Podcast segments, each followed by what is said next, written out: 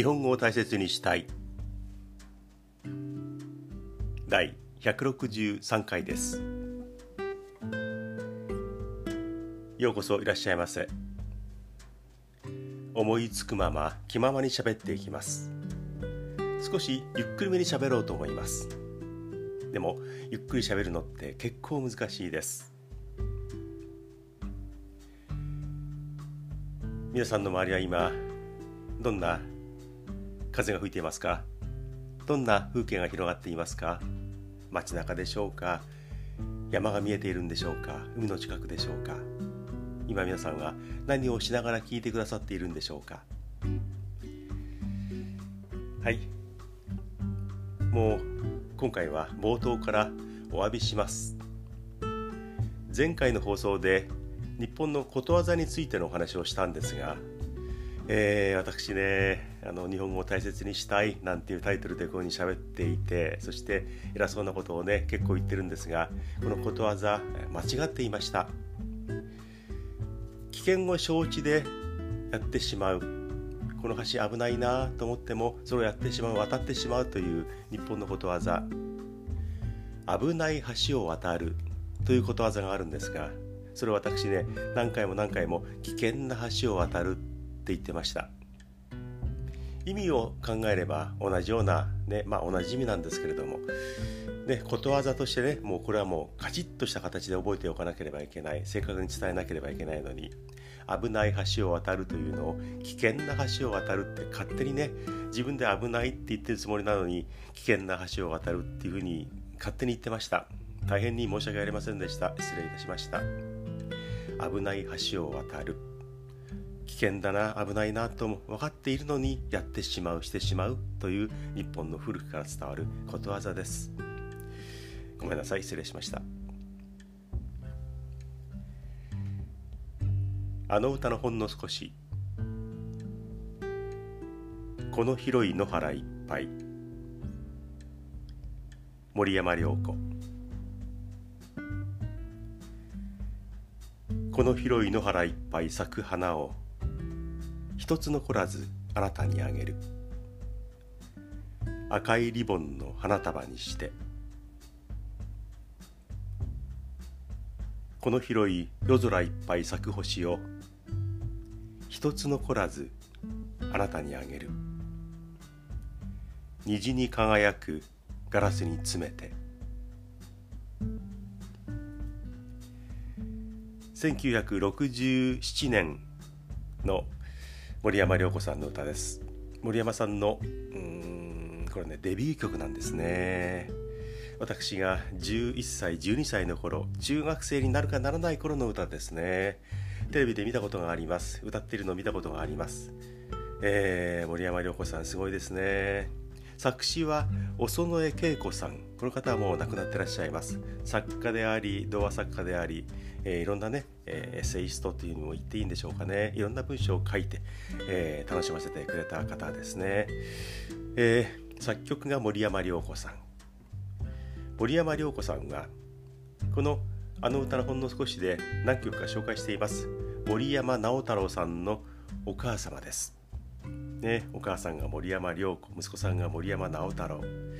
もともとはあの音楽一家に育ったという森山良子さん自身なんだそうですが、ね、立派な息子さんが森山直太朗、あの素敵な歌を歌っている歌手です。森山さん自身は私よりもななつ年上なので、もう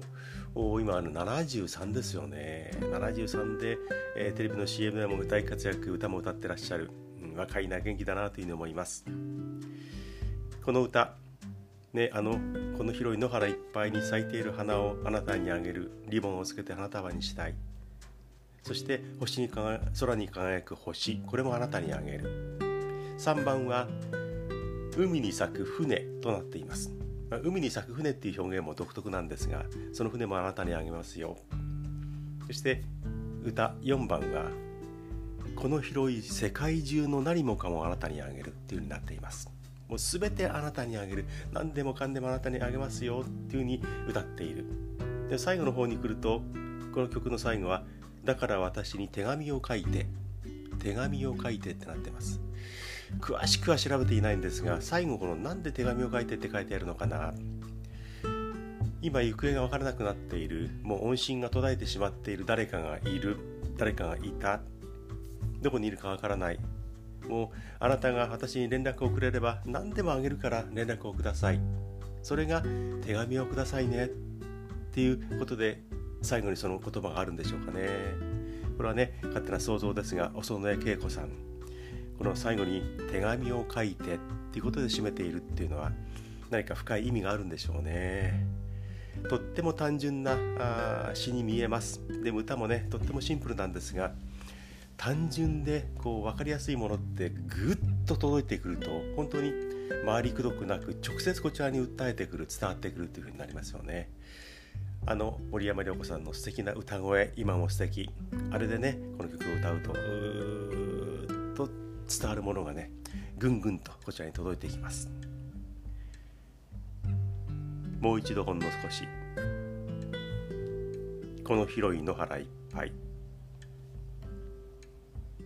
この広い野原いっぱい咲く花を一つ残らずあなたにあげる、赤いリボンの花束にして、この広い夜空いっぱい咲く星を一つ残らずあなたにあげる、虹に輝くガラスに詰めて。はい、皆さんの周りはどんな感じですか？コロナ、コビット、えー、国によってどちらを使っているかね、えー、呼び方はそれぞれかもしれませんが、どんな感じでしょうか？日本は今コロナ大変です。大変です。でもおオリンピックやってます。オリンピックをやっていれば、日本でやってるわけですから、時間帯としてはテレビを見やすい時間帯にやる。そうすれば、もうやるって決まったのであれば、その準備をしてきた選手たち、もう必死で戦っている。それを支えた家族も関係者もいる。必死で戦っている、戦ってメダルを目指している、ね、メダルが取れなくても必死に戦っているものはどうしても、もうスポーツ好き、そういうものが好きな人にとってはもう応援したくなる。私もまあそうなんですが、それは応援しますよね。もう懸命ですから。でもこの私にとってはせんきゅうひゃくろくじゅうよねんのオリンピック、それも子供心に覚えています。そして今回のオリンピック、私にとっては日本でのにかいめのオリンピック、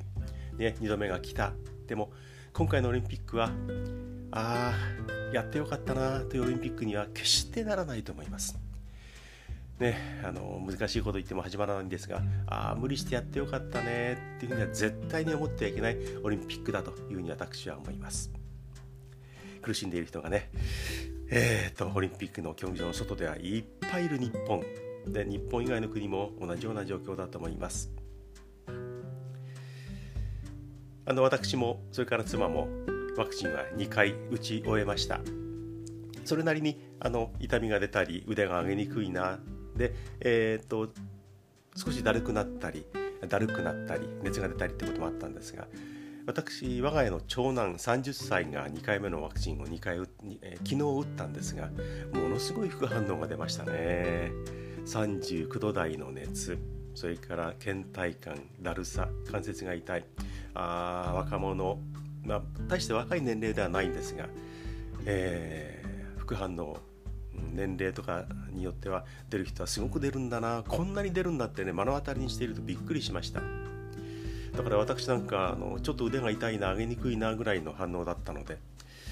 一体俺は接種したのかなと思うくらい反応が薄かったんでね、これは年齢的なものなのかびっくりしました。皆さんはもうワクチン終えましたか？はい、ね、今年の夏はいろんなことがありますよね。あったしある、まだまだありそうです。今日はね、もういつも通りこと話があっちに行ってこっちに行って、また戻ってきて、あまたあっちに行っちゃったという回になります。このところもう外出もほとんどしていないんですが、あのー、そうですね、真夏になる前にちょうど江ノ島周辺を、ね、車で通ったことがありました。去年は全く海水浴場は開設されないで、海の家もなかった海辺なんですが、今年は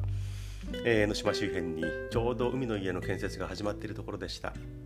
にねん連続で海の家が全くない湘南方面の海と思ってたんですが、ね、部分的には海の家がちゃんと作られるんですね。こういう時に海の家を作って海水浴客が来るっていうのも不思議ですよね。鎌倉とか、えー、はあの海は開きませんよ、えー、やりませんよ、海の家もありませんというふうなことなんだそうですけども、自治体によっては海の家今年はやっている、これも不思議だな。でそこにお客さんがいっぱい来るっていうのもなんだかなと思ってしまいます。でも夏何かはしたくなる、そういう季節なんでしょうね。で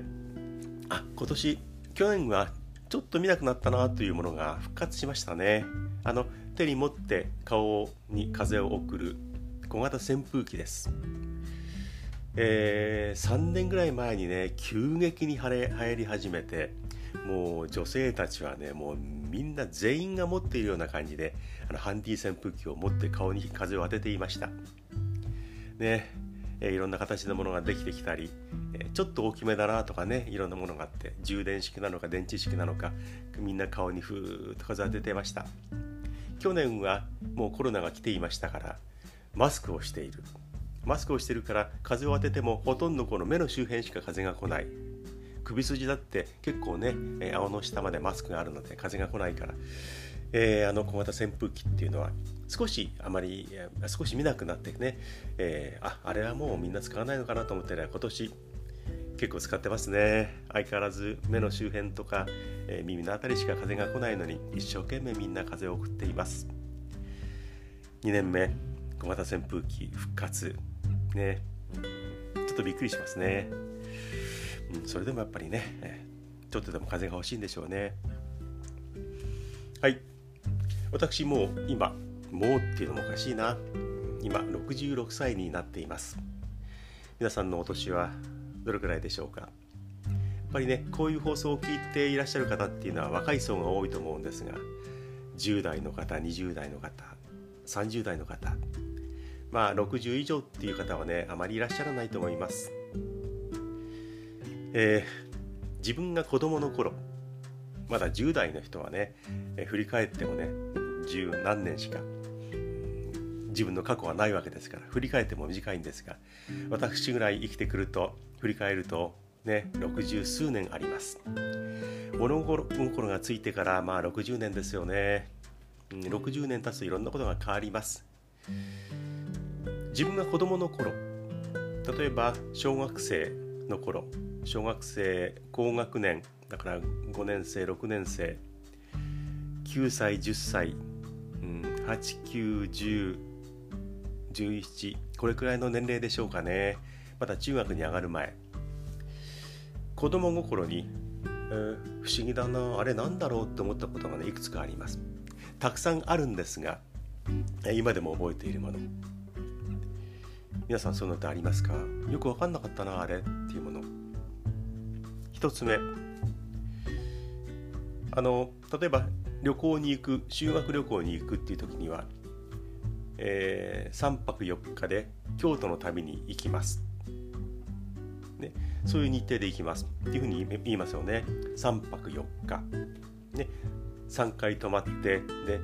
初めから最後まで考えるとよっかかんである。泊まるのはみっかかん、これねさんぱくよっか、これが、えーテレビを見ていたらごはくなのかあるいはさんぱくいつか、私が子どもの頃にクイズ番組とかそういうねあの商品がすごいぞっていうものの代表的なものにハワイ旅行っていうのがあったんですね。ハワイ旅行プレゼントでもうすごいな、ハワイなんだ、商品すごいなと思っていました。そういう時にねハワイさんぱくいつかのハワイ、ハワイの旅行をプレゼントします、こういうのがあってね。あるいはごはくなのか、なんでさんぱくいつかなんだろう。さんぱくよっかならわかるけれども、で子供ながら子供の頃に非常に不思議でした。えー、計算が合わない、ごはくなのかどうなってんだ、ごはくしかしないのになのかかんなのかってとっても不思議でした。まあ考えてみればその頃大人に聞いてみたり自分で調べれば分かったことなんでしょうけれども不思議だなと思ってました。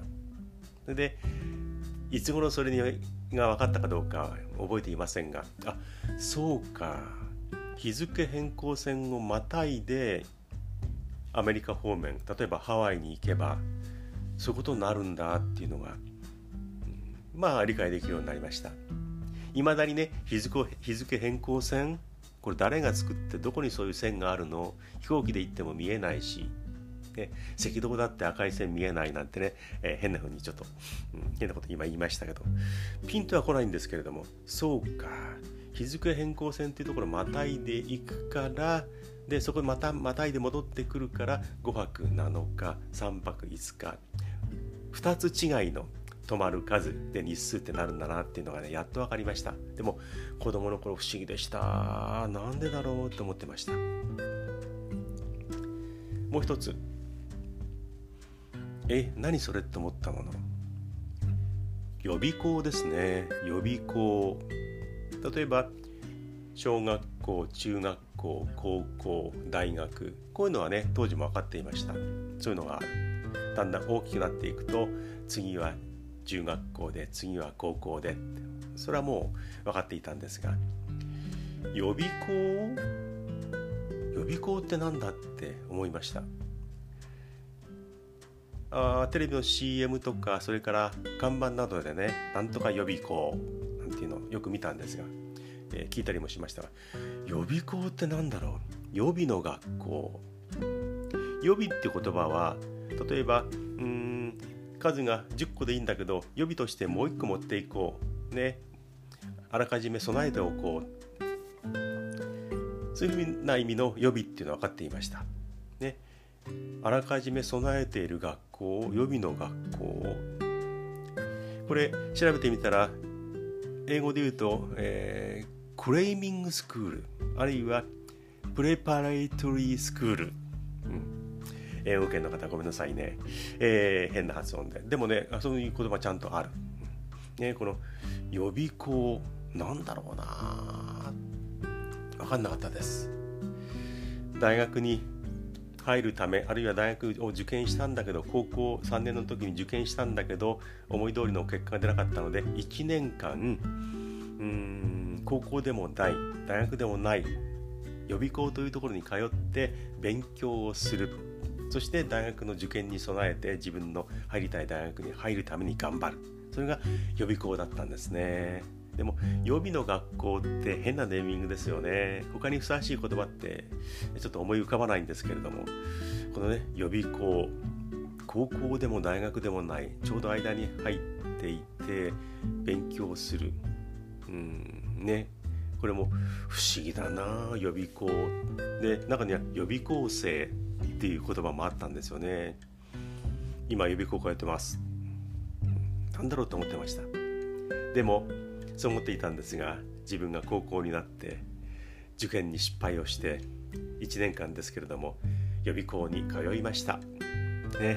不思議だったなというものに自分も入って、そこで勉強してっていう時期がちゃんとありました、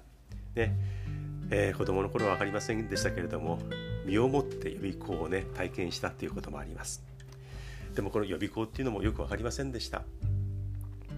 もう一ついきましょうかね、えー、お頭付き、お頭付き、例えばタイのお頭付き、えー、横綱昇進が決まった、えー、お相撲さん、力士がね、えー、あるいは優勝した誰か、お相撲、まあお相撲、分かりやすく言うと和風のお相撲さんですよね。大相撲で優勝した、そうすると、えー、講演会などから立派な鯛が差し入れとして送られてくる、鯛のお頭付きでお祝いがされました、えー、お頭付きって何かなってね、お頭付き、子供の頃お頭っていうと、あのー、まあ悪いグループの親分、お頭あっしはついていきますぜ、ね、親分って意味ね、ボス、親分って意味で、お頭のためならあっしは何でもやりますぜ、えーね、親分とかボスとかって意味でのお頭っていう言葉がありました。お頭付き、親分とか親玉とか、うーんご主人みたいなものがついてる、そういう身分でいる家来のことなのかなと思ったりとかね、子分のことなのかなと思ったりとかしました。お頭がついている。で、新聞か何かを見て思ったんですね。あ、お頭ってこういう字を書くんだ。おは尻尾のお、ね、おひれのお、えー、で、お頭、頭は頭ですよね。尻尾と頭、尾と頭がついている魚、切り身にもなっていない、ね、開きにもなっていない、そのままの形をした尾っぽと頭がちゃんとついている丸々の魚という意味でお頭付きっていうんだなっていうのがやっと分かりました。音だけで聞いてみると、お頭付きなんだろう、お菓子でもついてんのかなとかね、えー、まあちょっと今言い過ぎましたが、よく分かんなかったのが、あ、尻尾と頭がついている丸々の魚なんだっていうのがね分かりました。お頭付き、やっぱりね漢字で見ると分かるってことってあるんですね。でもこの何泊 何, 何日っていう数え方、日付変更性をまたぐまたがない、あるいは予備校、そしてお頭付き、子供の私にとって一体何なんだろうなと思ったみっつでした。他にもたくさんあるんですが、えー勝手にね選んで紹介しました。さて、少しまた話が戻ります、えー、今日もここまでかなり早口になっていて変な日本語も使っていますが、オリンピックの話にちょっと戻ります。日本の田中希実選手、陸上競技でトラックで頑張りました。日本の女子選手が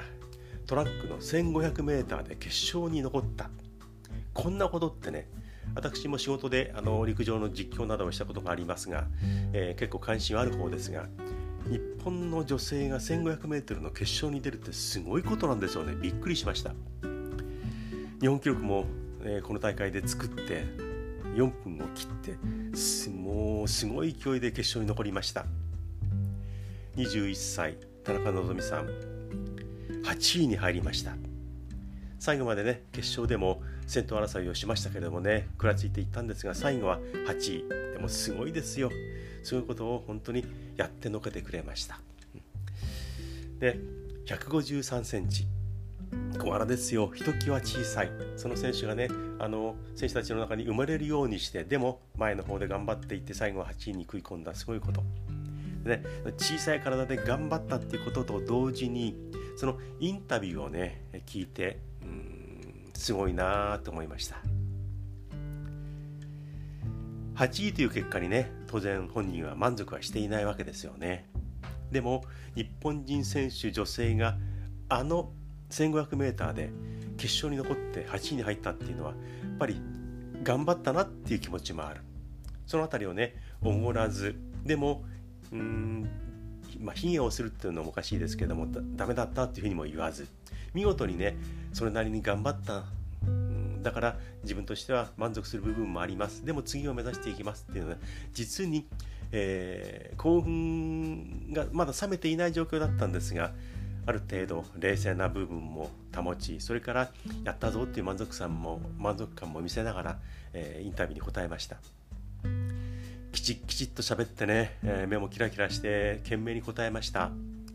で、あの私ついつい言葉遣いとかね、喋り方っていうのが気になってしまうんですが、彼女のね、あの目の輝き、それから言葉遣い、えー、結構長いインタビューだったんですが、はちいがを取って、そしてしばらく経ってからインタビューに答えていた。長いインタビューだったんですが、いっかいもね、めっちゃなんとか、めちゃめちゃ楽しかった、めちゃめちゃなんとかだったね、楽しかったも言わなかったし、めちゃめちゃなんとかっていうことも言葉遣いもなかった。で、21歳の女性であれば、今風の言葉をね使う人は非常に多いですけどね、めっちゃなんとか、めちゃめちゃ楽しかった、ね、アスリートであっても結構使いがちな言葉なんですけども、そういうことは一切使わずに、本当に素敵な言葉遣いで、言葉のチョイスで自分が頑張ったことね、それなりに頑張った、でも次を目指してこうしたいっていうのをね、周りへの干渉を含めながら、とても綺麗に喋っていました。素敵だなと思いました。競技でも頑張った。でもね、ああいう話ができるっていうのは人間的にもすごいんだなというふうに思います。多分たくさん本も読んで、いろんなことをね勉強してるんだなというふうに思います。家に走って帰った、これは家に帰って早く本が読みたかったからだっていうような一部報道もありました。本を読むことも好き、走るのも好き、そして自分を高めていくのも好きっていう人なんでしょうね。そんなことをね、えー、インタビューを見ながら感じてしまいました。お前変なところに関心を持ってるなと今思ったでしょ。でも素敵だなと思ってね、そのインタビュー聞いてました。はい、あっちに行ってこっちに行って、そしてこうなって、今回の放送をまもなく終えようと思います。途中の早口ごめんなさい。皆さんからのメールをお待ちしています。先週から今週までメールは一通も来ませんでした。ぜひ送ってください。質問でもご意見でも何でも結構です。お気軽にカチッとやってね、文章を打って送るって結構手間ですけれども、えー、お気軽な内容でも構わないので送ってください。大切ドットジャパニーズアットマークジーメールドットコム、 こちらまでメールをぜひ送ってください。私のこの放送は YouTube でも配信しています。少し、えー、映像を加えたり、えー、いろいろね加えながらやっています。まあとても素敵な YouTube 的な映像ではないんですけれども、そちらの方も頑張っているので、ぜひ訪ねてみてください。コメントの書き込みお待ちしています。そして YouTube のチャンネル登録もぜひお願いします。えー、前回の放送では現在チャンネル登録にじゅうごめいですっていうふうに言ったんですが、現在チャンネル登録はにじゅうはちめいです。プラスさんめいの方ありがとうございます、ね、いっしゅうかんでさんにんかなとも思うんですけれども、コツコツやっていこうと思います。ぜひにじゅうきゅうにんめを目指してチャンネル登録をお願いします。今は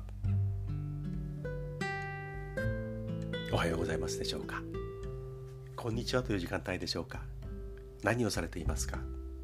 あるいはこんばんはという時間でしょうか、夕ご飯を食べながらという方もいらっしゃるでしょうか、もしかしたらおやすみなさい。 To be continued.